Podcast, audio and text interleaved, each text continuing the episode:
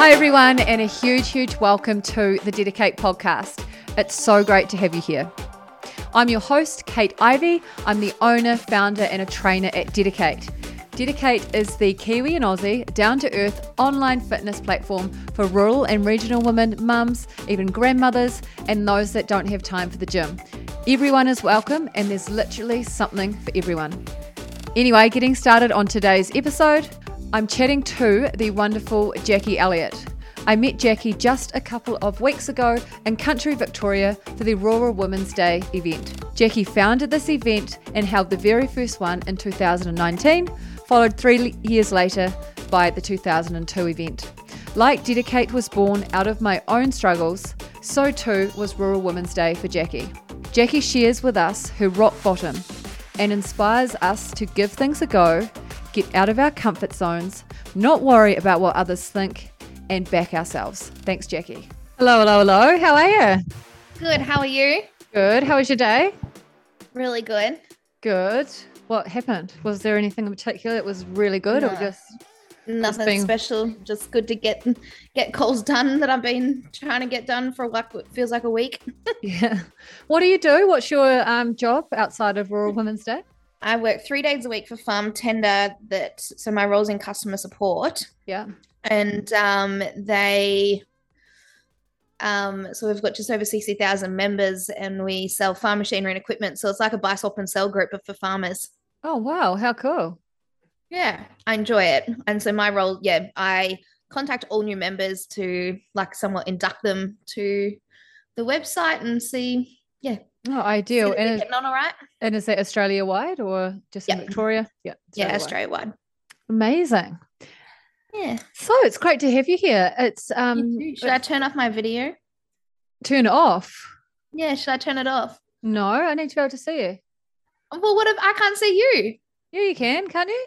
No, Do you not have a video? no, it, you've got a black screen. Ah. Ah. The cat's still on the um video.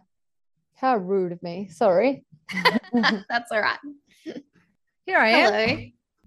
I'm not just a black screen, I exist. Cool. So, yeah, excited to chat today. Two weeks ago, we were getting geared up for such an amazing weekend. How are you feeling now? Yeah, good. I um heck it was a bit hectic. I think like it took three years to plan that Rural Women's Day weekend. Yeah. And You could I- tell it was so awesome.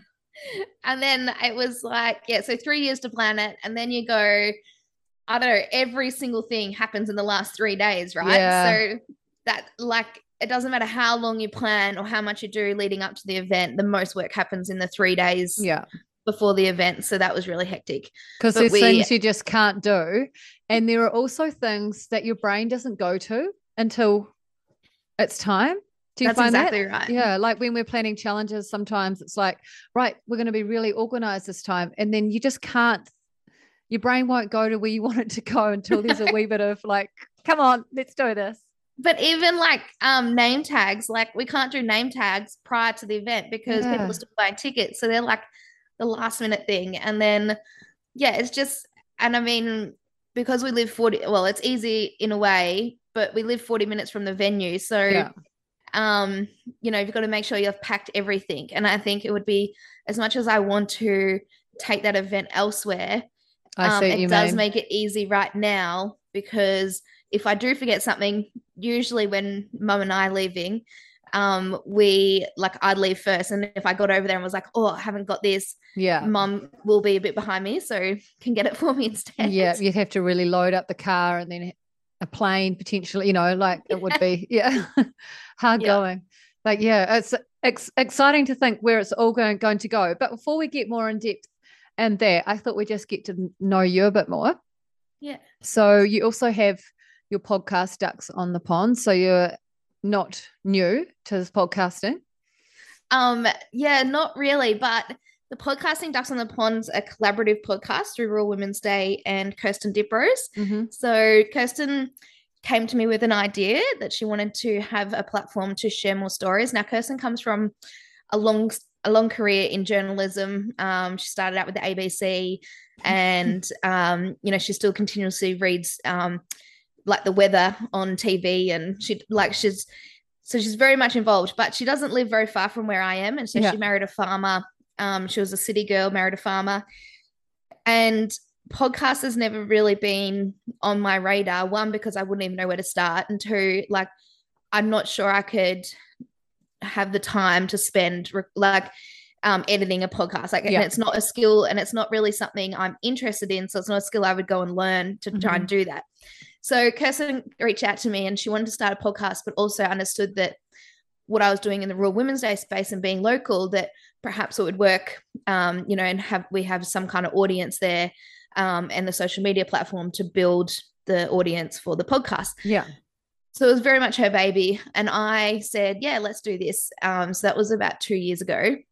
And not long after I said, yeah, let's do this, I actually called her and said, I'm so sorry. I'm, I can't do this. I'm too scared of um, interviewing or recording.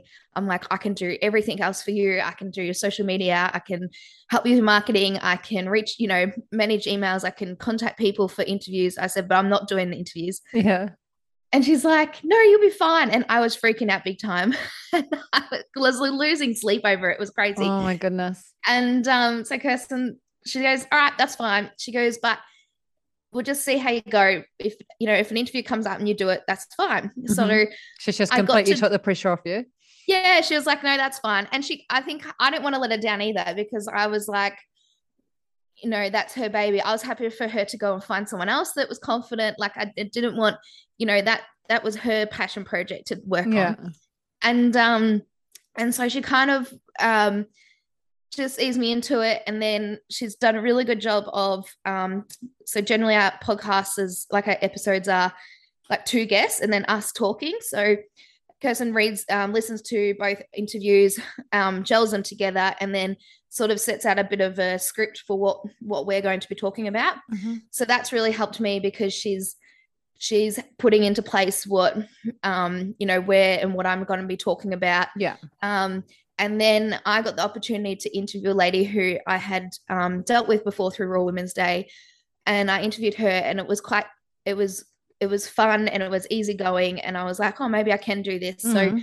I started branching out and mostly interviewing people who I knew, but um, then started getting bigger and interviewing people who I don't know, but I admire them on social media or, um, or you know, they run successful businesses. Um, so then now when we do an episode, majority of the time I've done an interview, Kirsten's done an interview, and then we gel them together. Cool. Um, in the last one that we did, I actually interviewed a very successful businesswoman who now lives in Texas. So she's Oh, wow. an Australian now living in Texas, and another Aussie um, who is uh, living in London and a very successful businesswoman. So I've reached out to them and got to interview like you Mm. know those ladies, and they're kind of you know they're superstars in what they do. So like Yeah. Do you find big- you, this is what happens to me when I'm interviewing someone like that? I get really nervous and like the first few, like you, I lost sleep and I would turn up and my brain wouldn't function.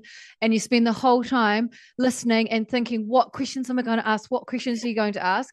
And then you forget to listen because you're too busy stressing about what questions you're going to ask, ask them and being ready to ask the right question at the right time, forgetting that the pauses and the mistakes get edited out.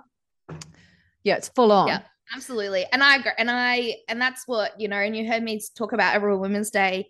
I thank Kirsten a few times. Um, because that saying yes to that opportunity, I saw like saying yes to doing the podcast, there was a few opportunities in that. And one was um it was another way to have a platform um to reach a different audience through for Mhm. Rural Women's Day. Yeah. Um, and it was, you know, what Rural Women's Day about is about for me is offering a platform for other women to, you know, put their ideas forward. And that's what Mm. Kirsten did. Like she needed some support. And so we've been able to use our Rural Women's Day website as a um as a, a platform or a landing page for Ducks on the Pond.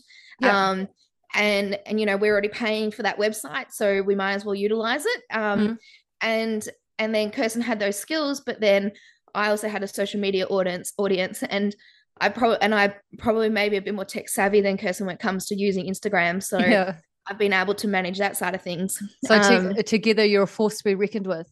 yeah. And but like I think too, then the other opportunity for that was I was like, you know, it might help my public speaking. And honestly, it's improved probably 300% compared to where yeah. I was. Well, you speak beautifully. And I think that's an amazing, an amazing example of just put yourself out there, put yourself in an uncomfortable position and you learn as you go and you improve as you go. And before you know it, you are that person that you didn't think you could be. Hey. That's exact and that's so true. And I I think like there's yeah, I would I would have said no to um interviews like this now. Like yeah. because as soon as there are something and that still triggers me a little bit when something goes on record or like it's like when that you know when zoom goes on record and says recording in progress and i'm like oh, yes. i just got the shivers i know exactly what you mean i still and, find radio really hard yeah really hard because it is so short and you're thinking right, I've got to cram this in. And if they ask me um, a question that has two answers required, you know how people ask two questions in one? Yeah. Yeah. I'm like, shivers, I can't remember and what I answer the one first is. one and then yeah. you can't remember the next part. no, you can't remember. And it's yeah, awkward. But um, I think that's why on radio you do hear sometimes when you're listening to people on radio, the answer doesn't really match the question necessarily, but it doesn't really matter. You're just listening anyway. yeah. Yeah. No, I agree. So look, it's yeah, doing a podcast has been amazing. And um mm. and yeah, I mean, we're I think they're just over twenty thousand um like downloads listens now and awesome. Um and Kirsten's continually growing it and she's always doing other projects. And I think what I love about working with her is um she didn't I've had plenty of um, people come to Rural Women's Day because they want something. Like, I know that might sound maybe a bit harsh, or, but it's, but they, I don't know, they, they want, and they're people that want to use use you for something, and yeah. and I really, um, yeah, have you have to you have your boundaries up in some degree, but Kirsten, she was straight out like, I don't want to do events, I don't want to do this. This is what I want to do as a podcast and um and so like saying yes to that and because and I hadn't really we'd we'd seen each other we'd met each other a few times locally but not on like a personal level so mm-hmm. And it was new to me and I thought well you know what I will say yes to this and um but you know and that's the thing she's such a genuine person that she's kept to her word she hasn't yeah, that's so amazing overtaken on other things um she doesn't um she doesn't push do you know like yeah it's yeah and even um with things that she wants to do with the podcast she's like oh sorry I've lined up this to do. Um, I hope you don't mind. And I'm like, Kirsten, it's your baby. Like, yeah, I'm. I have hundred percent trust in your decisions that you make for the like for podcast. Um, if though there's something like on the other hand though, if I was making a pretty big decision for the podcast, I would um you know, because it's not my yeah. my hundred percent thing. Yeah, I, yeah, I would go via her and go like, is this you know this all good? Or yeah, she rings me with ideas and and now um we've been able to um use that podcast as a platform. So we've had a, a female business, real business, come to us and they don't have the means of doing a podcast, but we're going to offer them a, pl- a, platform that we do the recordings with them um, and the interviews, and we'll do like a mini series. So it'll oh, be still under our podcast, but um, they want to get out there to a different listening um, reach. And yeah, nice. Yeah. So, oh, so, so like, cool. And they grow and it's helped it grow. Yeah. And like the, the massive array of skills that by putting yourself out there with this rural, with Rural Women's Day and all its many fronds, I guess, um, the skills that you pick up along the way, like just are yeah. amazing, aren't they? And so Rural Women's Day came about like DediKate came about through my own struggles, Rural Women's Day came about due to your own struggles, didn't it? Yeah, absolutely. I um I think like when we yeah spoke the other day and I'd mentioned like I think Rural Women's Day probably was well, it's definitely the beginning of something big, and that mm. sort of happened about three, three and a half years ago. Um, but it come, it was it started after probably a long, what well, felt like a long 10 years. Yeah. Talk of, us through that, that 10 years. Yeah. Yeah. So like 10 years before I started Rural Women's Day, mm. I really struggled um, with mental health and especially anxiety and um, probably throw a bit of depression in there too. I'm always still a bit nervous about calling it depression because I, I, I know there's people that rip, like also struggle out there and I, and so I'm not sure whether I'm confident still unknowing or labeling that for me. I'm, I'm not I sure, know exactly what you mean. It's this you don't want to seem like you're being a hypochondriac and that you know there's people worse off than you but i think that isn't that where a lot of the issues are that people don't go and get help because they think oh no no yep. i'm actually fine it's nothing. 100% and that's yeah. where like yeah so it probably all started when i was about um 15 when my fam like my parents sold their our family property that we're fifth generation on. So and, obviously being fifth generation you were born and bred there. Um whereabouts is it? Um so that was in central victoria. And yeah and it was um mum and dad put the farm on the market and it was due it wasn't it was due to a partnership dissolve so um, between my dad and his brother. Mm, and it's a hard um, one because it, it's hard for them to work yeah you know? absolutely. Yeah. And it was like oh to be honest it was devastating and it still is devastating. Like i don't mm-hmm. think i'll ever get over it. Yeah. Um but we so sorry just going back to that. So why do you think it's so devastating? So my parents have just sold their farm and yes it's gutting i don't know if it's gutting it's it's the right time it's sad i'll miss the place but for you do you think it's the fifth generation thing or did you have so many memories aligned I think it, it, was because the decision was not in your control. Yeah. So as in so your parents it was very much a forced it was very much a force. No one I wanted see. to leave. I see. So it kind of come about where um, dad was working on the family farm and his brother wanted to return um, to the area after he was working away and they wanted the partnership dissolve and um, the property we were living on we had lived there for like just over 10 years.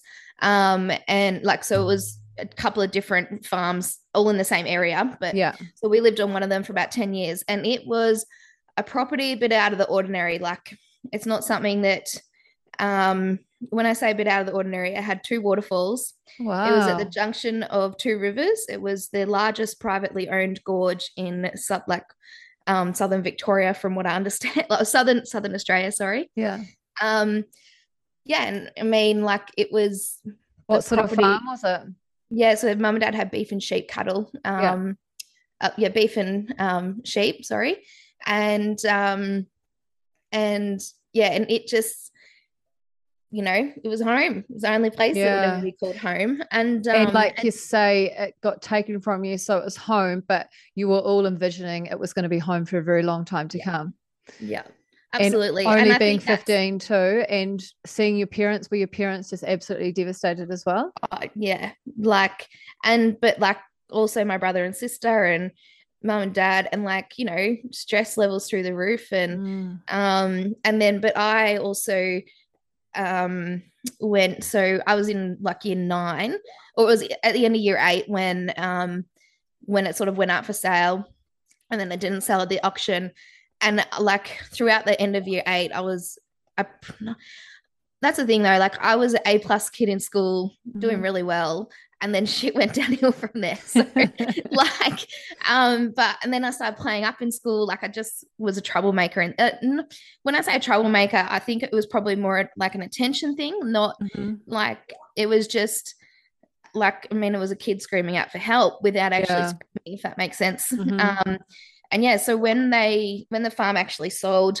um, we in the meantime we moved to a townhouse. So you could imagine like five working dogs, a couple of little house dogs living in this oh tiny my goodness house. And my brother was home, and we were sh- like he's four years older than me, so we was were sharing boarding school um, a bedroom at the time, like on oh bunks. And, which you know, don't get me wrong, like that you know, it's still there's strong fond memories, memories now. yeah. memories from that. But um yeah, and then in um in that time though, in the time that my parents had had to um like exit the property, um I was away for about eight weeks on a school um trip. Well, it was a a government funded um, school term where you apply to go and you like you have to go through an application process and mm. and they select um, some students like it was only like four students i think from our high school yeah. go and so there's where did you go stu- yeah so went to the alpine school and it's um, in the mountains at like near mount hotham so in the high country and mm. um, so i was away for that term and that term being away it was all about hands-on learning like there wasn't really classroom stuff. It wasn't mainstream education. We did hiking and camps and we walked Oh. Mount Feathertop. I rode a push bike to Mount like to Omeo. Like there was lo- it was very much suited to someone like me, a farm kid. Yeah.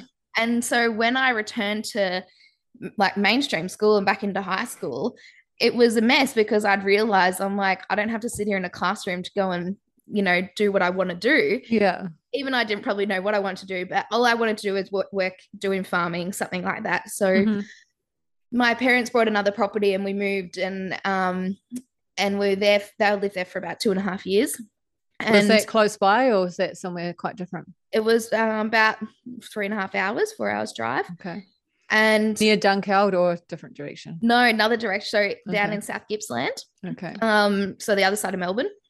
And yeah, it was it was interesting farming. It was it look, the country looks pretty and it's picturesque, but it's not great for farming. Like Yeah. um we were it was a bit steep the country um and a lot of health issues in stock due to not being able to you know put fertilizer out and Mhm. um you know and just and the water was like the water quality was terrible like so was why could you not put fertilizer out?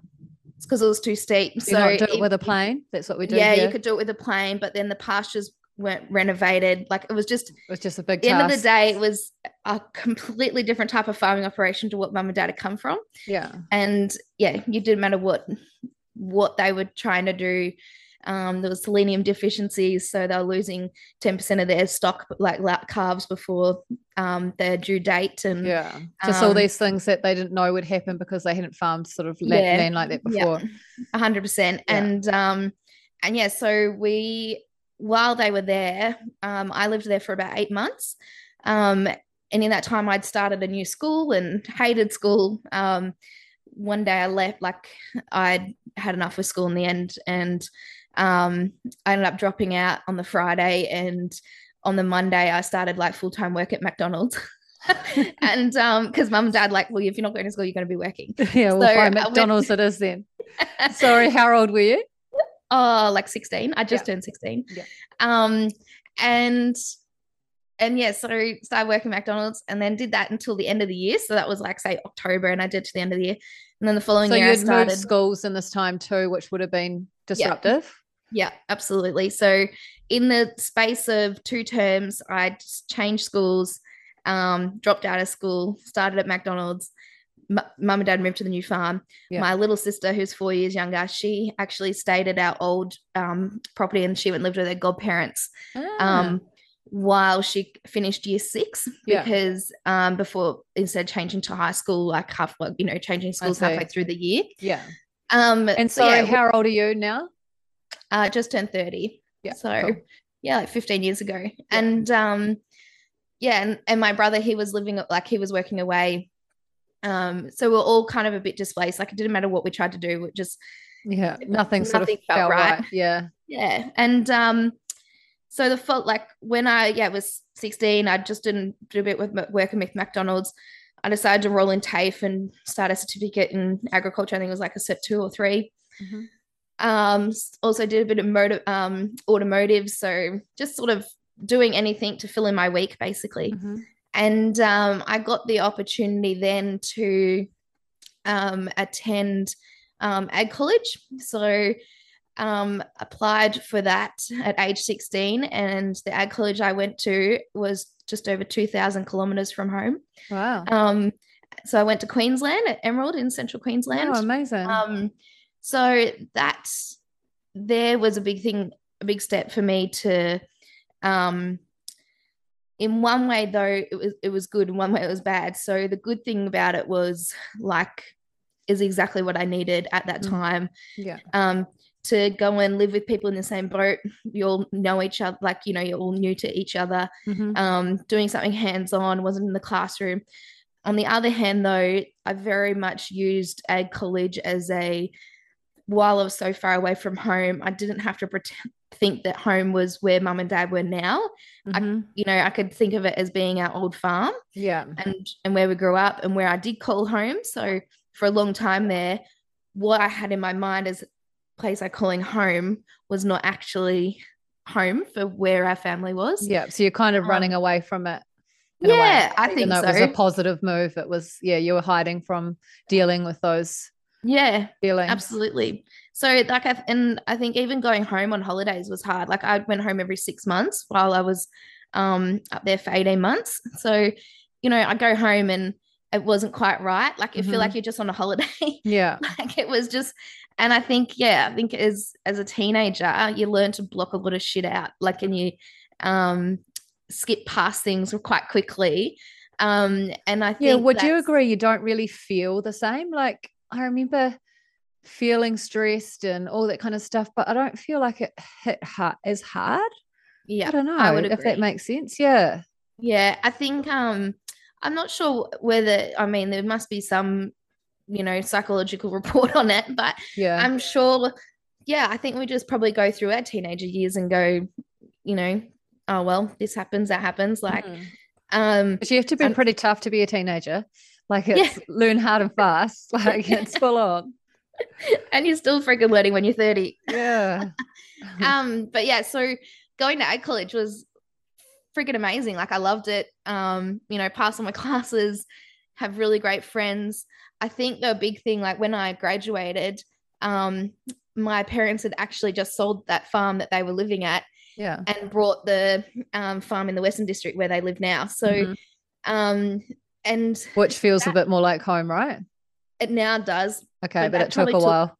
that took probably 10 years to feel like home. Yeah. Um and i think that so when i graduated and that was um like i just turned 18 and um in say december I graduated and i got offered a job in new south wales and i was going to take it and then i thought no you know what? Mum and dad have just moved to this new place that i haven't lived before i'm only 18 i'd like to go and see where they live um and try and find work locally to meet some people locally like Mhm. um because yeah otherwise you know if i didn't go home then when's the prime like that's the prime time when a, you move into an area to meet people Mhm. um i thought i'm never going to have somewhere to call home because i'd only just be going to see mum and dad and then and leaving again Yeah. So yeah i ended up um moving home to mum and dad's and and which was a good thing because i could help dad and he was doing fe- fencing on the new property and that sort of stuff. And and i started work locally for a rural ag store. Um and working with men that were the same age as my, dad no one my own age but Yeah. um yeah i really i was enjoying really enjoying the job and then that's when i actually met um my now husband dan so oh wow. Yes. Well, if we um, need to talk about him yeah, because you didn't really mention him much um, at Rural Women's Day.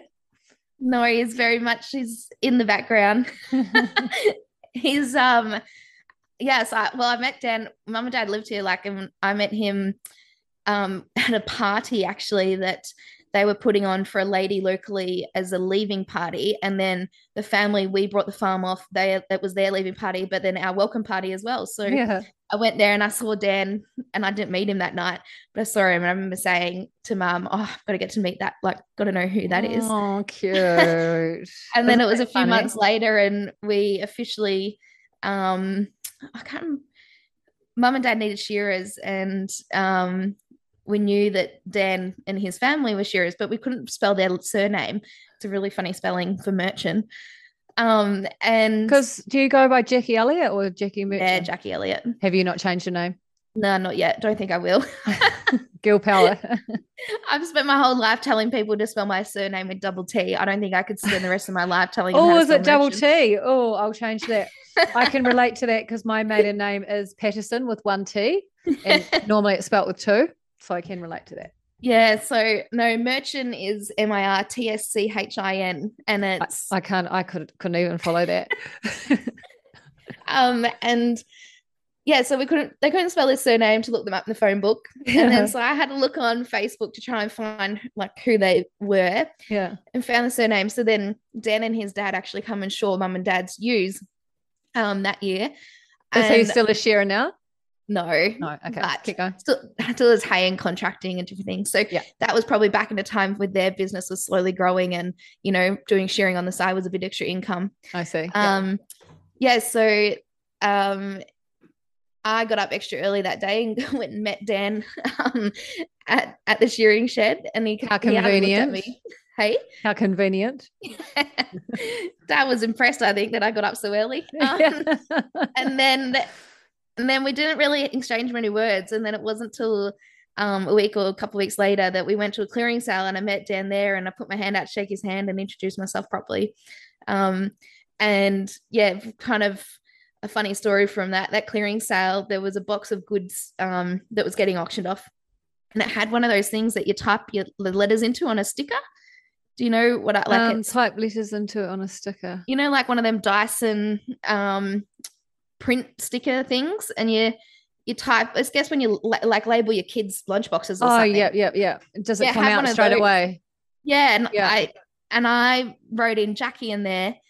Dan's parent, like Dan, actually ended up buying that box, and they took it back to their farm. And then one of his workers typed in more words after my name, so it was um, Jackie and Dan sitting in a tree, K I S S I N G, and then printed it out and stuck it on his rear vision mirror. Bless it. So And had you Um, only just yarned that night or yeah, that day? yeah. Yeah. Yeah. And then um yeah, mum and dad were having a housewarming. So this was all short in the space of like six months. Yeah. They were having a housewarming and invited practically everyone. And um Dan and I started chatting on um, Facebook Messenger and then we went out for lunch just the weekend or like the day before the housewarming party. Um, and we ate chips and gravy for our first lunch date. And um and then yeah, you come to the housewarming party and it was, you know, probably rest rest is history after that one. Oh, So how cute. um, I yeah, love that's- hearing how everyone met their um husbands. Um, but yeah, so Dan's family have got um a couple of properties just here in the local Viaduct area. So um, he's practically the boy next door, and um, but yeah, he farms with his mum and dad and his brother on their property, Oh. and How Um, nice. So things do happen for a reason, you know? Like absolutely. do you um think that? Like wonder what if your parents hadn't sold the farm, what would you be doing now? Those what like sliding hundred doors? percent. Yeah. Um, everything happens for a reason would have to be my best, like the biggest saying. And Yeah. the way life goes is like, you know, um, it's it, you know what's meant to be will meant to be. Mm. Like for hundred percent, Kate. Like it's, yeah. Had you know, I think, and I think though it took me a long time. It wasn't probably until Dan and I, because for about ten years of our relationship, I spent a lot of time working away during the week and um, coming back on weekends Mhm. and um and then we moved in together about must be coming up four years ago and it wasn't until we were living in our own little house where i'd actually felt like like every time i left mum and dad's farm i'd be like oh i'm leaving again you know I'm leaving home like i didn't it felt like i you know wanted to keep returning or didn't want Mhm. to leave like i Mhm. was sad for leaving and it could have been just for a freaking day like it was ridiculous Oh wow, but- yeah. um, but um somehow there was a time there about three or four years ago when I was like, um, I wasn't sad to leave. And then and I think now like having a home with Dan and you know, we've got our own thing, we've got a couple of pets and um like it's we're literally three Ks from where mum and dad are, and Yeah. three Ks the other direction is where Dan's family farm is. So um yeah and that's really felt like like i can call that place home and i think That's that amazing. probably leads to a huge thing in like your mental health you know like throughout that 10 years being with dan like i'd been back and forth to see a psychologist um on medication and finally i don't know whether felt some own peace in my own life like Mm. or in myself um and and I think too, like you know, and I'd had some really difficult times in pl- workplaces, like bullying in some freaking rural towns and small. Wow, like what sort of things would happen? Oh, just like I was working with a team and just petty, petty bullshit. I probably is what I would say. Yeah, yeah. Um, and probably some- Excluding you from things and just feeling like you're not a part of it. Yeah, excluding, but also I think maybe some older women maybe feel threatened from younger women working in um, you know, little businesses. Mhm. Um, and I think it's just a, a small-minded thing. Like, Mm. um, and I, I do also feel that um, we shouldn't assume if someone's young, we shouldn't assume that they've got no idea. Yeah, yeah. um general like yeah like you know, people have different varies of life experience, um, Mhm. as, you know, their education experience, that sort of thing. And um, yeah, I think like I was probably, I was for a long time, I was in rural, like rural workplaces, treated like, um, like you're just a shit kicker or Yeah. and like yes you've all got to start somewhere but there's a degree of respect when it comes Mhm. to the people you work with yeah. um, and and I remember just um, you know petty things like I my boss would walk to the back door and kick a cardboard box across the room and then he'd go oh you need to pick that up like what? just doing stupid shit like that and That that is bullying. That is awful. 100% and like when you call it out on it how do you like you can't hang out you can't keep working there like no. they never it doesn't matter how many higher up people um are there to like support you through whatever it is Mm. um at the end of the day they just want to make their workplace like they want to ensure that their brand of the business that they're working for Mhm. especially hr and i'm not and i don't mean this for uh, across the board it was obviously very much an individual you know an individual experience but um the the business is in their best interest it's not the human that's on the other like on the other side yeah. And Um, also people are really busy with their lives. So they want stuff sorted pretty quick so they can get Yeah. back to their day to day. absolutely and Yeah. um but yeah just the the bullying was something that like i get pushed down and down and down and down like and then so i finally left and i was you know with that you know with the team for 18 months and i left and uh and like and so this was really early and down in my relationship when we moved here then i moved and started a new role and it was actually worse like Oh my goodness. Well, had you experienced bullying before, like at high school No. and stuff? I mean, there's No. we all have a bit here and nothing there, like that nothing like that like awful. And so and what it- happened at the new role? yeah at the new role i left before it was six months Good on you. So- So what sort of things?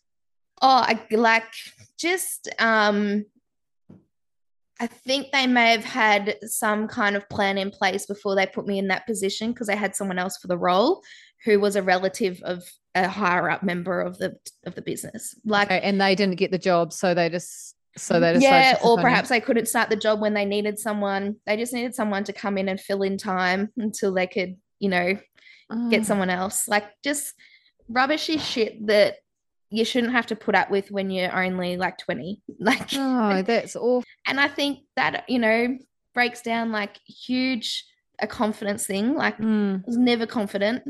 Oh, it was I was confident, but prior you know, that, that just destroys your soul. Like it's Mm. soul, soul destroying stuff. And um and so then from that point I um Sorry, would you cry in lunch breaks and cry after work?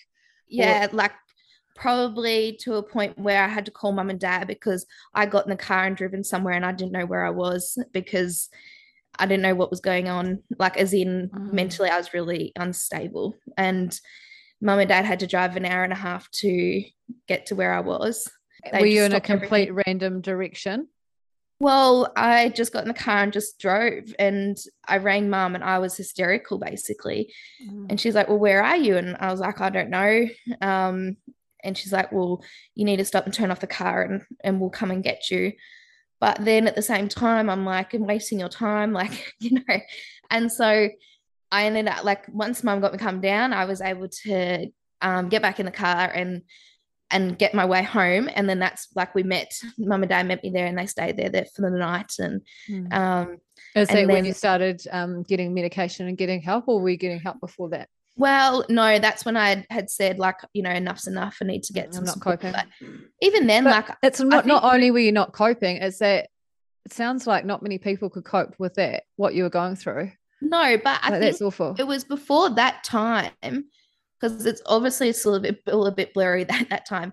Before I got to that point, I'd actually been to see a doctor, and he said to me, "Oh, it's just part of growing up. You're just getting used to being an adult." Oh, That's what he said because I wasn't sleeping properly and like I was really struggling and he just did not get it. So then that process got through. Then I thought, oh, maybe I'm just, you know, at the end of the day, you feel like you're going crazy because, oh, this is just how it is, you know, get over it. Mm. So then you sort of put it off for six months and you put up with the bullshit and you roll on and get on And with you think life. I've just got to harden up.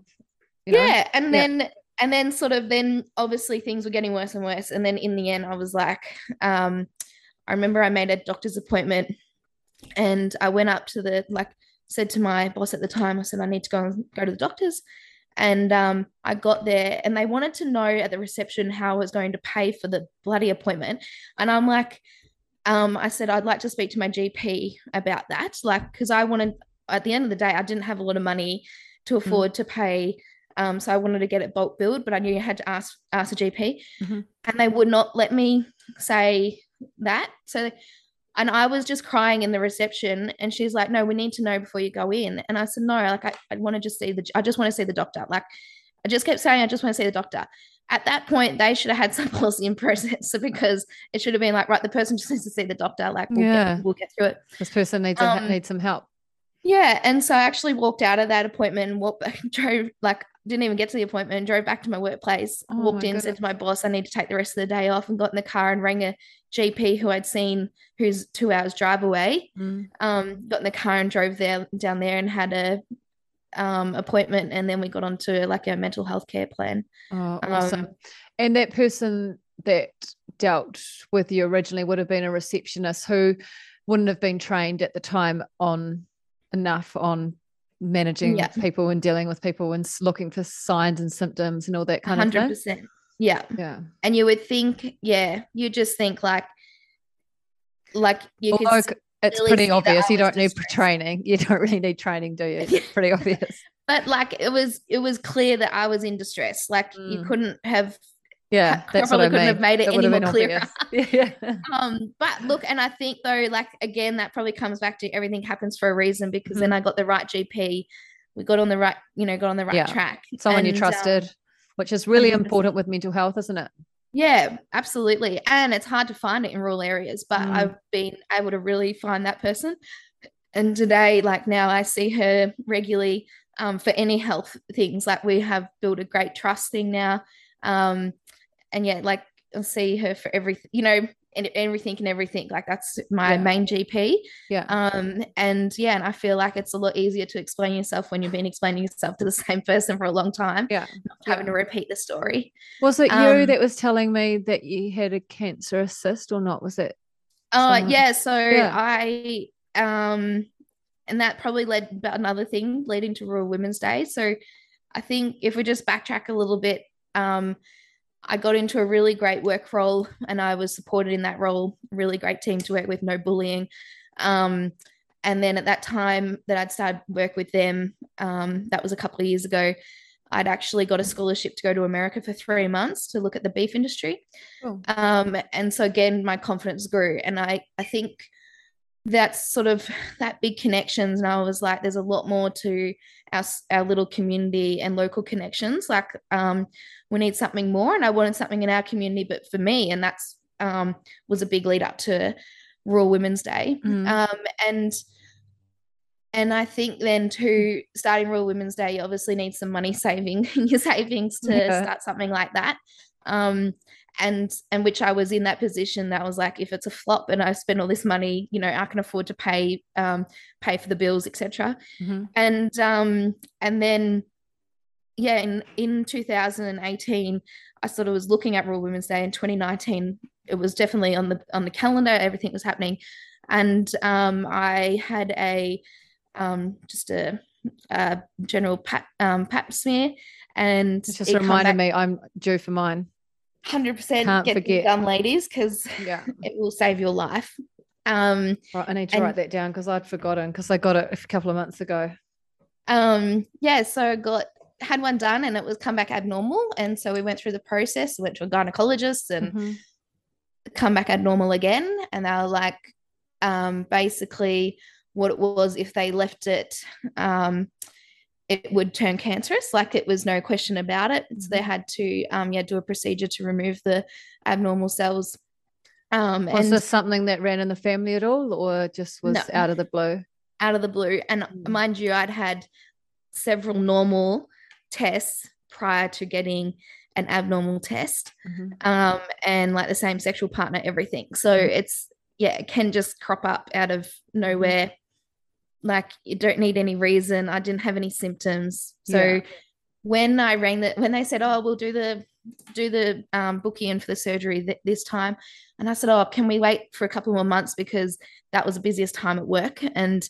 ultimately it's not a procedure it's not just you know over and done and no problems for a day like you can have some um minor issues afterwards so um and they're like they said no jackie we can't wait on this one. And I was like, okay, well, this is a bit more serious than yeah, perhaps what I initially thought. Yeah. Um, and so yeah, got it done in the busiest bloody month of the year um, yeah. at work. And I ended up um having to t- I took like a full week off, or it might have even been two weeks. And I just was honest with work and said, well, this is what's going on. Like, and then, and in the end, they're like, well, it's your health. You can't.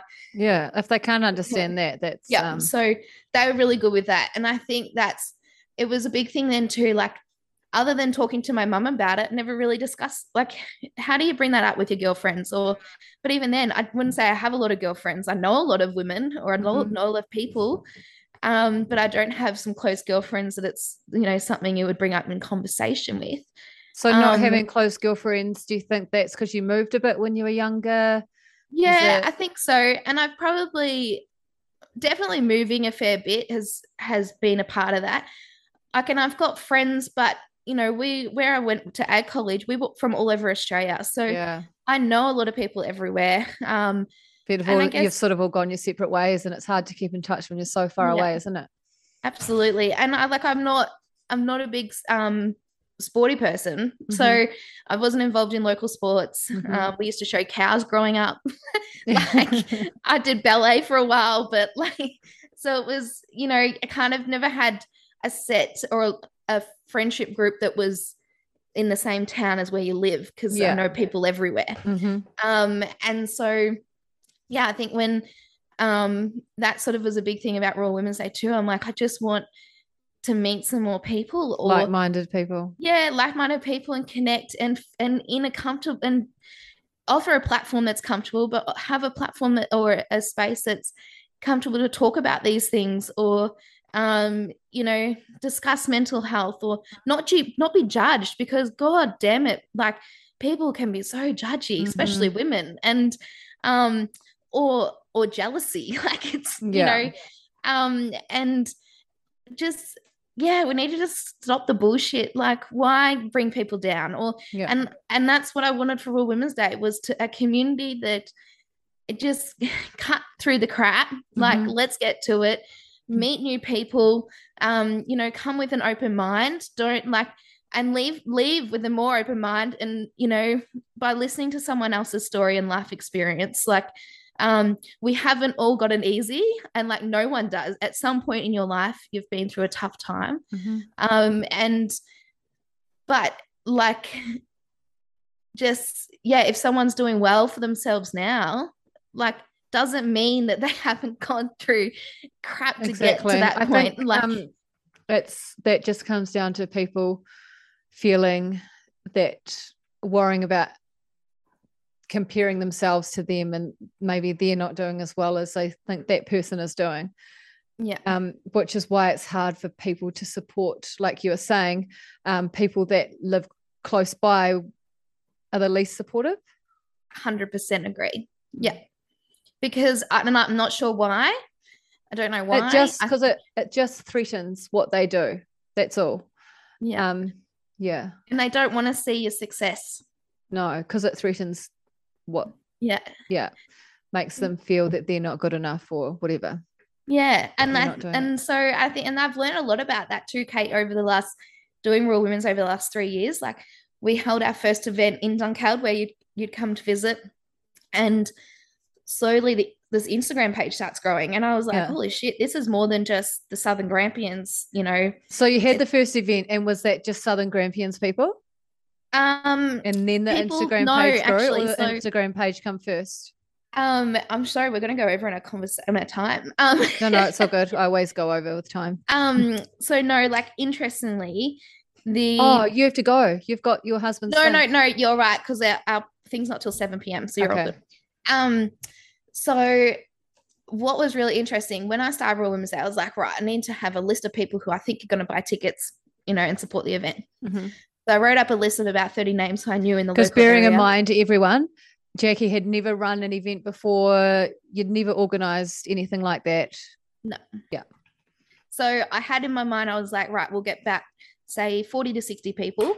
And 20 of those people would be like our speakers and, you know, or sponsors, whoever extra people, like myself, like in that 20. Yeah. So I'm like, I only need to sell like 40 tickets to Mhm. cover our costs. Um, and I wrote down a list of like 30 names of women who I knew in the area, who I connected with in other social groups, um, who I thought like this will be the perfect event for them to connect. Mhm. Do you want to have a guess, Kate, on how many people purchase a ticket out of that 30? You did tell me, so I know it's low, but I can't remember. So? Two of them arrived, turned up because they were involved in the speaking event out of that 30 list. One purchased a ticket and the other one got a ticket because there was a company that brought a group of tickets and they got So one. two via that. people or four people, Well, four people out of the 30, but, one paid for one of them actually paid for their own ticket. Oh wow, that's crazy. And um and I was I was bit you know Well, you're- back. Yeah, and a bit heartbroken, I'd say. Absolutely. Hurt, yeah. and um, but then when we put like we had the tickets out there for sale, and all of a sudden we sold 100 tickets, and they were 100 tickets sold. Well, 99 tickets sold to everyone else that wasn't on my list. Bless know. And so, how did they hear about it?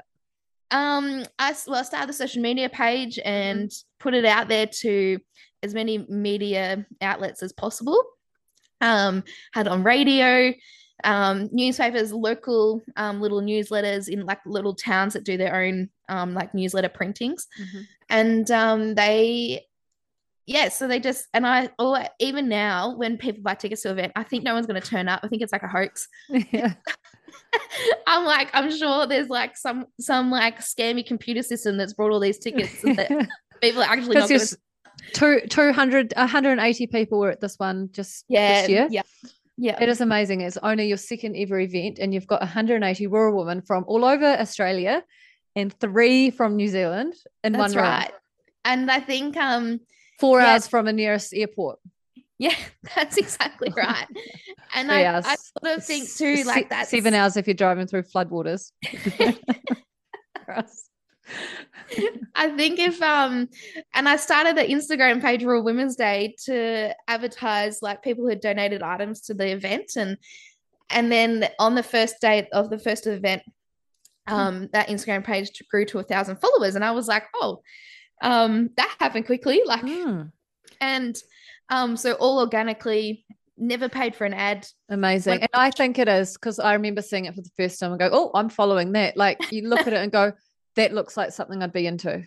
there you go so and I think um And it's a straight to the point. It's not a different sort of name. And you think, oh, I wonder what that's about. It's, we know what Yeah. that's about. Yeah, so it kind that's sort of just how it grew. And then the following year we wanted to plan the event. Um, and we couldn't do it because of COVID. Um, so I decided that pretty early on. I thought I'm not going to stuff around trying to try and plan an event because the government can't even make a decision what's happening tomorrow, let alone in, you know, six, 12 months time. Yeah. Um, and I thought, well, we've got to think of a better way to do this. We've got now nearly two and a half thousand followers. How can we reach these people if we can't have an event? Mhm. Um, so I uh, met up with a friend who was Georgie, who um, was a part of um, last week's event. Um, and Georgie and I um, put our heads together and come up with the idea to publish a keep, keepsake magazine. So yeah, we shared about 20 rural women stories in that. Um, and I advertised that purely through Instagram. Um, and then there was obviously a few like news articles that had cottoned on to what's happening and wanted to, you know, support it. And we, um, I'd sold advertising to cover the print costs for 200 magazines. And I promised those advertisers that we would print 200 magazines. I couldn't promise that we'd sell or get rid of those Yeah. 200 magazines. Um, and we put it out there for early bird or like not early bird pre-order Mm. um put it out there and in the first think 24 hours we sold 250 magazines and um and then the orders kept ticking over until we got to just over 600 That is Um, amazing. and they were magazines that went all over Australia. And then finally, I worked out how I could get them to New Zealand. So I was open open up the um, sales for that to sell them to New Zealand. And so I printed 700 copies, and I think I've got one left, um, Wow. which is my copy that I've drawn in. Okay, so let's just think about what you've done here. You've you're a podcaster now. Never thought you could public speak. You're a published, would you say, published author? Yeah, You've a magazine, Got a magazine, publisher. and you've run two highly successful, massive events. and I must say, we had no money to um, outsource support on the magazine. So I skilled up on Canva using Yeah. Google and YouTube and worked it out myself. It's amazing. So, can I ask, have you been able to make any money from these, or is it completely voluntary your time? So we wouldn't have made any money out of the magazines. However, we sold 500 ex- extra than what we thought. So Yeah. we were able to um, cover our costs and then have money left over. Awesome. So what I've done, and mine on the 1st of September in 2020, I had zero dollars in the Rural Women's Day bank account. Mhm. Um, on the 1st of December 2020, I had about $6,000. Um, And that was after our bills were paid. So, which it wasn't there to make money. It's, um, but what I've then been able to do with that money is support. So, we, our New South Wales, um, a friend of mine, New South Wales, wanted to run a Rural Women's Day event. Mhm. So last year, when we couldn't run an event, I've um, put a thousand dollars towards her event because um, they had someone um, who was in a wheelchair as a speaker, and we need access to um, like toilet access, like all abilities toilet access. So we're able to put money in um, to ensure that their events could go ahead, and um, and then build the website, um, do yeah, kind of we kind of let things go for about 12 months, but then I've been able to do a gift box, which was the following year. So my even though we started with zero money, um, and we got yeah that five six thousand dollars, that's then just put back put back into the events, um, or any events or where we can support um something for Rural Women's Day. Yeah. and so last year we had an event planned and we announced it, and a week later we cancelled because we went back into lockdown Yeah. um, but we had a gift pack arranged. And so those gift packs, um, I go to approach a company who does gift packs, and but I have the input. And so we ask them, like we say, we don't need to make money out of it as long as that we the it covers its cost. Mhm. Um, and is there like a minimum that you need to make out of it for your time? So most of them go, oh well, we can do it for nothing, or it might it might be a small cost just for their admin charge or something like that. So um yeah i think and then this year um for the events from that leftover money i had about um oh it might have been like three or four thousand dollars left over from um, those couple of projects that we've done and um i didn't really want to put out didn't want to apply for grants again because it can be really difficult applying for grants um, doing the acquittal and justifying every cent ex- like every cent that is spent. Um, particularly when you know a lot of that there's money that gets spent on things that you know and it might be buying local flowers that you're not going to get a receipt for or so there's like you can't justify all expenses because you haven't got receipts for expenses you've only got like what's written in the budget Yeah. um, and so this year I decided to put out um, a like a sponsorship prospectus, and we started the platinum at ten thousand dollars, and I um, was like, ha- you know, no one's ever going to want to pay that. We kept the minimum one at two hundred fifty dollars, um, and yeah, sort of. I'm like, I can only put it out there, like Mm. but then I also, I guess it's probably a bit of imposter thing. Like, I always think it's not good enough, like to Mhm. be asking for that kind of funds. Yeah. Um, but yeah, I had the VFF making our farm safer reach out about a week later and um, say we'd like to get the platinum sponsorship. So they jumped on board with ten thousand dollars, and um, I love it when you do put those um, sponsorship sectors out there because a lot of people send you and want a copy of it and then never reply.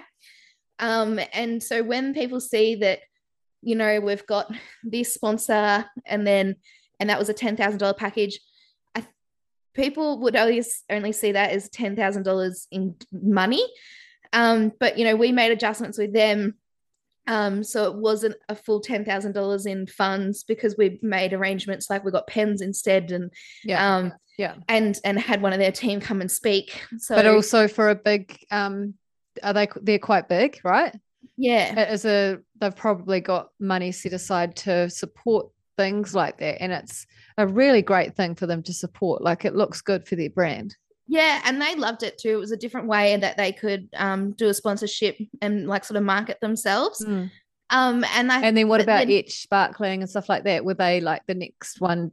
So Etch Sparkling was actually they come along um, and we um, just brought their product and then Cool. and like paid for all expenses, but they came as the face of their brand. So Awesome. there was like a lot of in-kind support from Jason and Andy. Yeah. Um, and then you had Farm Tender, who I work for now. Um, and um, so Farm Tender was a um silver sponsor Mhm, and so that was a monetary uh, monetary uh, like a financial donation mhm. um, and then uh, Graziher was also a silver sponsor, but their contribution um, wasn't in financial; it was in donation of magazines, Yeah. and also um, having Graziher, the Graziher team there, so have um, Mhm. Victoria come and speak on the Sunday. So, Yeah. um, and Gosh, then it was had, an amazing um, turnout of people, like high caliber guests. Like it was really and- cool. I think, um, yeah, I kind of look at it; it really come together. In a strange kind of way, because I'd ha- had asked like Pitt to speak three years ago, Mm, and finally we could do it. And then Emily was like 18 months ago, or maybe even two years ago. Like, yeah, um, and then Graziher was only organized back in July.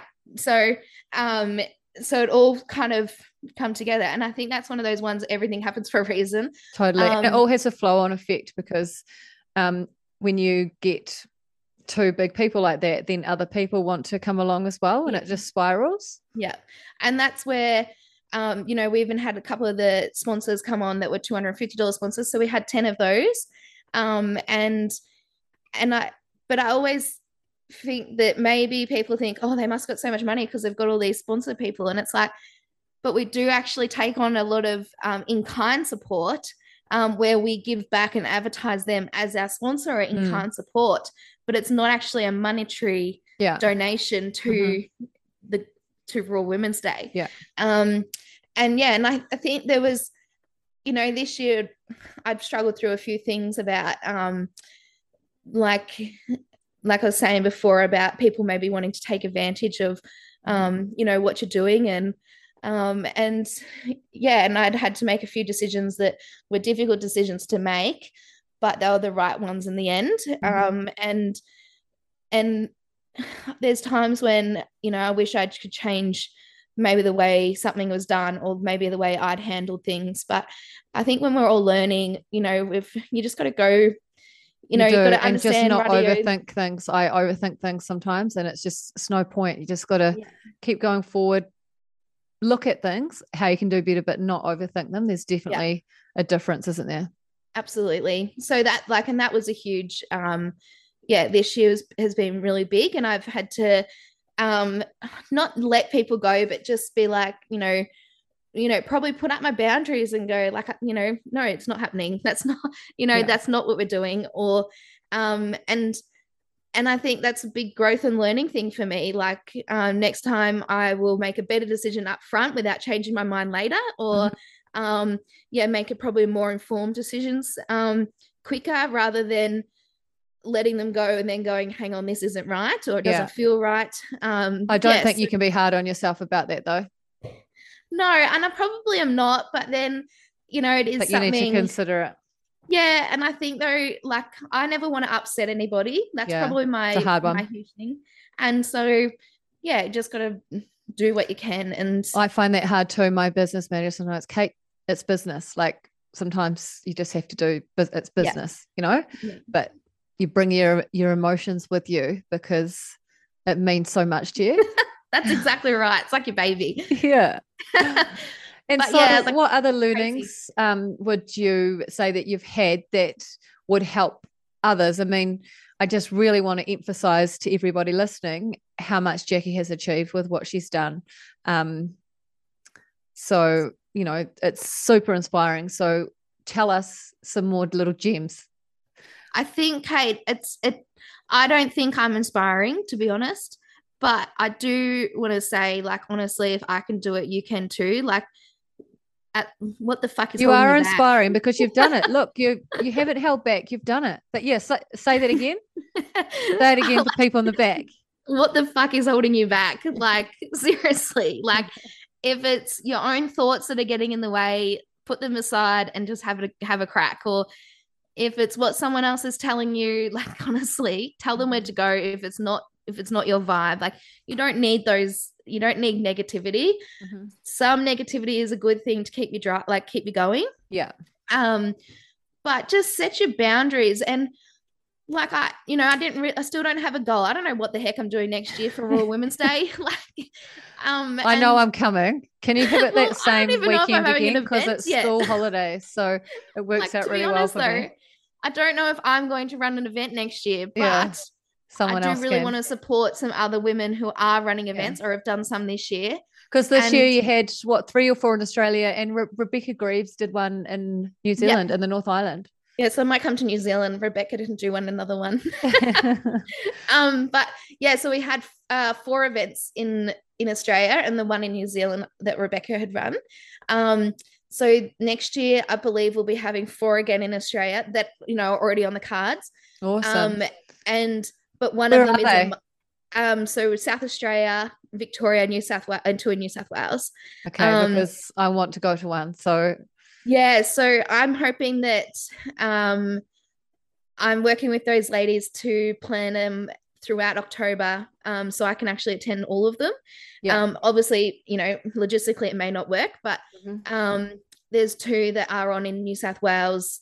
Um, that we're planning one for a Saturday and one for a Sunday, and they're a couple hours drive apart, so I'll be oh, able perfect. to. Perfect. Okay, um, that sounds like that would be quite a good one for me to come to as well. Then, yeah, yep. Because so it really makes the most of the trip over.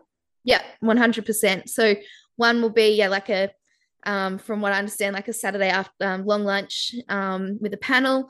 And the other one would be a Sunday and it would be a long lunch as well. Um, yeah. But yeah, there's about three hour drive between the two of them. So, yeah. um, and, and yeah, and I really want to get involved in those. And one of them, the other one was in South Australia. And those ladies actually come to the event in Dunkeld this year because they ran one last year. Um, but they weren't feeling very inspired for their own event this year and they thought no let's go to dunkeld and yeah so sometimes having a year off in between is quite good like sounds like what you're doing yeah to refresh and, rethink otherwise you're constantly planning and um people won't necessarily go every year but if it's yeah. every second it I creates it more get, of a and it can get stale too and what i don't yeah. want for Rural Women's Day is to turn into some other brands that have been having their events every year for the last maybe 40 years and they're the same thing, same program, same speakers. Yeah. Like, yeah, yeah. People get sick of hearing the same. Well, I certainly do. I don't yeah. want to go to the same event twice. No, that's um, I'm like weary because I want to go somewhere different for the next one. I'm like, where is the next one? so, um, and that's really where I feel like with Rural Women's Day, like it should be different and it should be modern and um like you know i've had i've sent out the survey for feedback and we've had like 70 something replies on the on the survey um, so cool. out of I think I only had like 130 email addresses, even though we had 180 attendees. A lot of people buy tickets for their friends. So yeah, um, so like you know, really great responses and um, and there's some responses there where you go, that person doesn't understand what Rural Women's Day is about, mm-hmm. or um, or the other responses have been excellent. Like loved love the feedback and like there's things that we can improve on. But I this year I was so content with how the event ran. There wasn't a thing I would change about it. Awesome. But but going for, from that though, the next event is how I would change things from what we've done. Yeah, so, exactly. You don't um, regret anything, but there's learnings no. to go forward with. Yeah. Yeah. Yeah. So that's so cool. That's such a good place to be in. No, and I think that's where, like, honestly, I'm bloody chuffed to be asked to, you know, share my story with um you, Kate. And I think like I, you know, I was thinking, I'm like, oh, I'm not really a fitness or, you know, but what what I realized after meeting your um you like your team and um you know and you and Anna and Kate um you Anna and Emily I realize it's not about fitness it's about mm, your community it's about more than that yeah.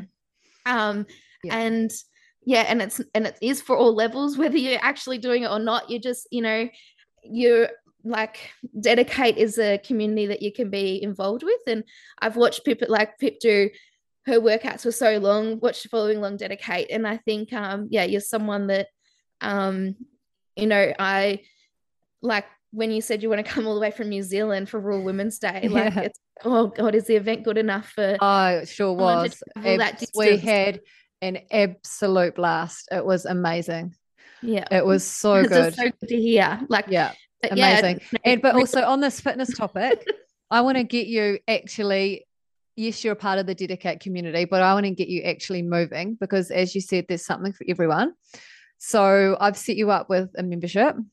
I got that. I haven't opened it yet.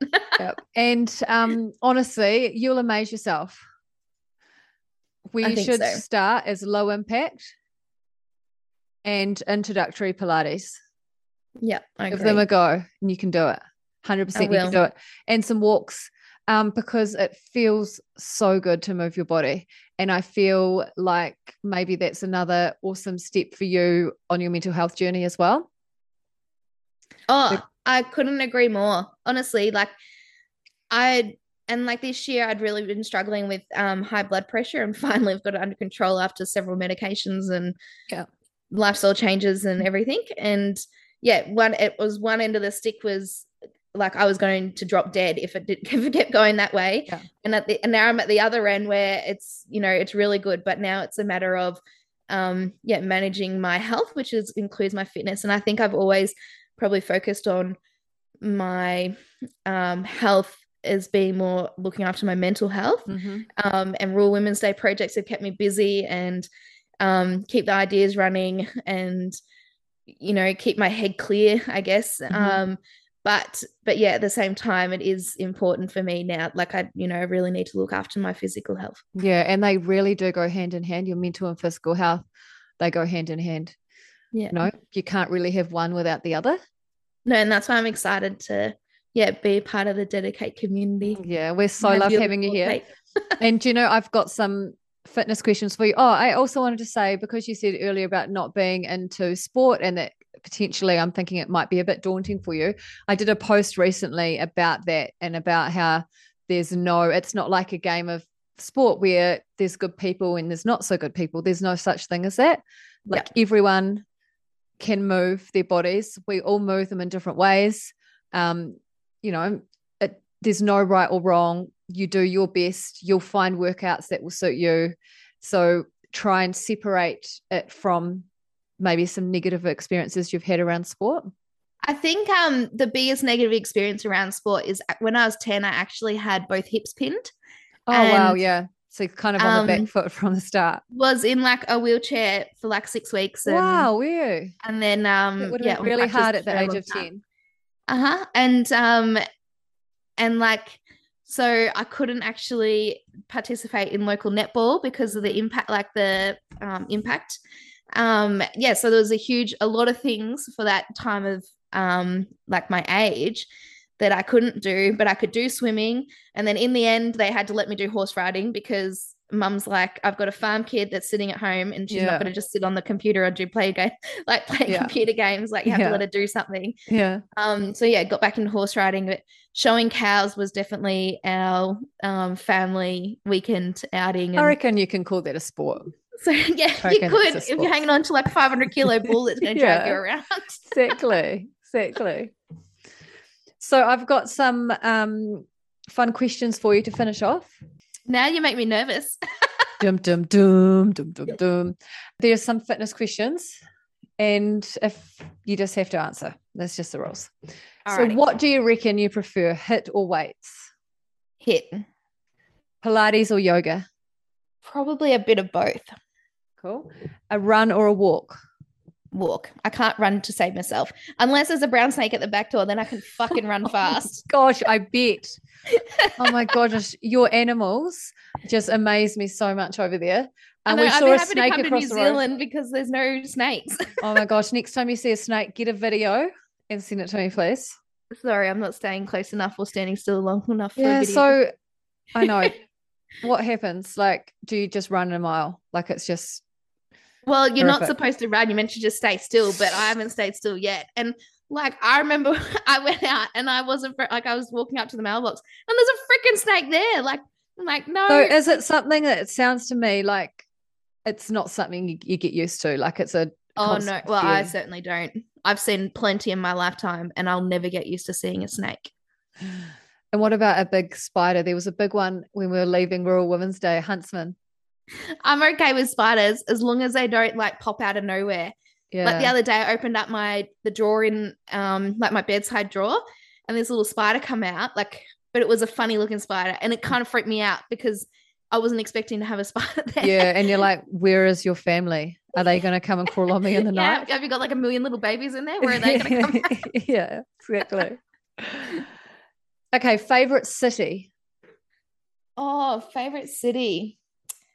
I would have to say um probably something like Dallas, Texas. Oh, cool. Love it. And favorite country, town, or area? Good question. I do love where we live, being here at Byaduk, and you know, we're only like 35 minutes from the coast and 35 minutes from the mountains. Yeah. So how? So you you were forty minutes from Dunkeld. Which direction? So we there was a way we came in south. Okay. So the way We're heading left, towards the heading towards the coast. heading towards the coast. Okay. So Hamilton that direction or Yeah, so I'm 20 minutes south of Hamilton. Okay. I kind of know then. I kind of know. Yeah. Sheep or cattle? Another hard question. I used to think it was only cattle, beef cattle. Um, and then I started working with more sheep. And I think either way goes down, but I can't go past a roast lamb. I really like them, but I will eat them. we all do that. I mean, steak's great, but a rack of lamb is delicious, especially when it's homegrown. Um, the, f- the f- the funny thing about this is I wasn't actually meaning to eat. Like if I I'd know, I eat, know that, would've but I had to turn or- it around. Mutton or beef.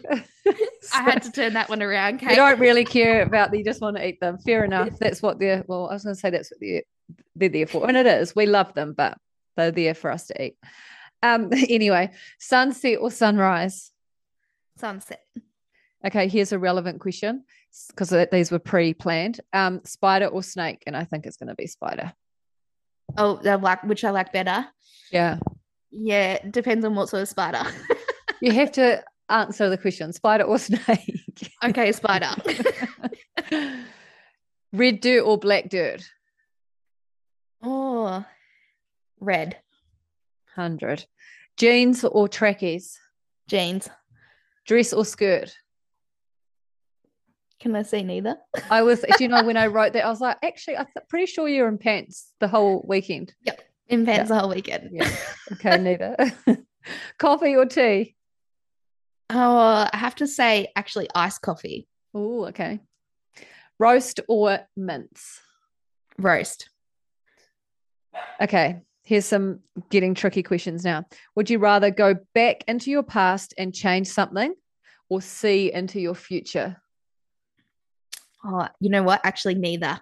I think you can you can't look go back to your past and change it. There's no point. No. Um, and I certainly don't want to look into my future because I'm too busy looking after now. You sound like a beauty pageant like answer, like the perfect answer. But you have to choose. To choose. Um, the future is scary because you can't predict it. yeah, anything. what if it's not good? So no, I'd then I'd have to choose the past. Then there was there's but there's not much I changed. But No, you might just have a different meal on a different day or something. that's right. But you never know. Have you seen Shrek 3 or whatever? Like you never know how much that could change the course of your life. Um, toes for fingers. This is hard hitting questions now. Toes for fingers or fingers for toes? Got to think about this one. Oh Toes god damn, I hate feet. So it'd have to be fingers for toes. Yeah, because it would be. Yeah, it wouldn't be much fun having you your could- toes on your hands, would it? At least you can put a sock on. you could wear gloves, but yeah, not very practical in the summer. um, toilet paper. Do you scrunch or fold? Fold. And lucky last, sticky fingers or wet feet? Oh, wet feet. And is there anything else massive that's happened or anything interesting that you want to share with us? I always ask this question at the end just in case there was something that we missed or, you know, something that. No, look, I don't think so. I think um no, I just actually want to say thank you for the opportunity to share a bit about my story. Like I think there's obviously that was a very short time to share a long time. Yeah. Um, but yeah, just um, I was thinking about the other day and uh, and looking at some feedback that we had from the event, and um, I wish people perhaps knew me more um, because sometimes I think they might assume that you know I'm maybe just sitting in an office got nothing to do with rural country life. And i feel like i've been involved in ag in a, for a long time like mm-hmm. my whole life. Um, and i've been exposed to watch and you know watch my family go through drought watch people like friends lose their places through flood in queensland. Um, and then fires devastated um, family farms um, and yeah and i just you know i just hope that think is rural for rural women's states for all rural and regional women mm-hmm. um regardless of you know what you're doing um, where you live who you've married to what job you have what business you own how many acres you've got um, whether you're retired anything so yeah i just that's a my huge big message for rural women's day is anyone can celebrate and it doesn't matter yeah who you are or, or what yeah. you're trying to achieve i like that and so um, was there some feedback that you felt made you feel that they'd misinterpreted you? Yeah, I think there was some feedback in one that said, um, and I don't want to finish this on a downer, oh, but you know, it was like, I think the feedback was along the lines of, I thought this was a weekend for rural ladies. Like, okay. And I was like, how was it not? Yeah. that was everyone was then, rural original, weren't they? Yeah. Yep. And so um and yeah, and that kind of took me back a bit. I was like, well, on next year I'm just gonna have to do a better job at saying like what what we how we interpret what rural women are. Like it's not yeah. about like it's not just for women who are running farms or no, I think that's the beauty of it. Oh, my post would have been really relevant. That one I did for international. Yes, hundred percent. That's why I shared it because I really liked it. Yeah. Yeah. Yeah. So I yeah, I don't know. I think we've got a long way to go, Kate, mm-hmm. to uh, and but not only a long way to educate those that are maybe be a little bit stuck in the mud, mm-hmm. um, but a long way to encourage those other women who may be feeling a bit displaced and not um yeah that rural like women and regional involved. women come in very different forms absolutely especially nowadays with the in- internet and people are living and working remotely and it's all yeah there's so many different types of rural women yeah. aren't there absolutely and i think like like someone said the other day like we've we've got access um someone i recorded the other day she was talking about how with social media we've got access to a global community yeah um don't hold don't be held back by your small communities mm-hmm. or and and somewhat sometimes small minded communities um yeah. yeah like you there's a long way that we can you know we can reach a lot of people and i mean like this like i'm talking to someone that's over the ditch um and yeah and like you know people i've been able to connect with um so much broader than being um feel like i'm being stuck when i live in a you know a regional little little town mm-hmm.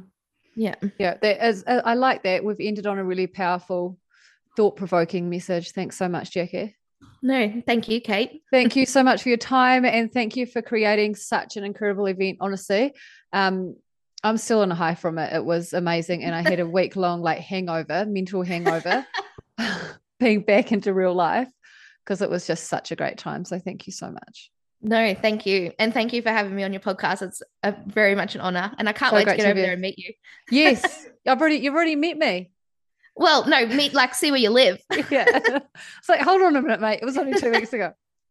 no, yes, definitely, definitely. Yeah, please come over. over guys and yeah um, and um i'm only 35 minutes ish from um pip so you'll be able to oh fantastic both in one fell swoop yeah that sounds really good i said to pip i'll be over there before christmas oh my gosh i love it i love it and what workout are you going to be doing and when i'm saying this not to force you but i want to um i want to support you friday morning okay you you message me when it's done okay I will. Yes. Awesome.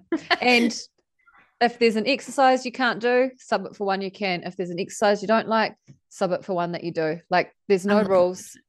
Do your best. No, looking forward to it. Thanks, Jackie. Thanks, do you get called Jack or Jax or? Yeah, I was named after my grandfather, who was Jack Elliott. Cool, because I've been wanting to call you Jack, but I wasn't sure. You know how some Yeah, people Jack's aren't. fine. Cool. awesome, Jack. Thanks so much. Thanks, Kate. Have a great night. Thank you so much for your time. I will. Thank you. Bye. Bye. Thank you all so much for listening to the DediKate podcast. And thank you so much to Jackie for opening up to us today. I hope she has inspired you all as much as she inspires me.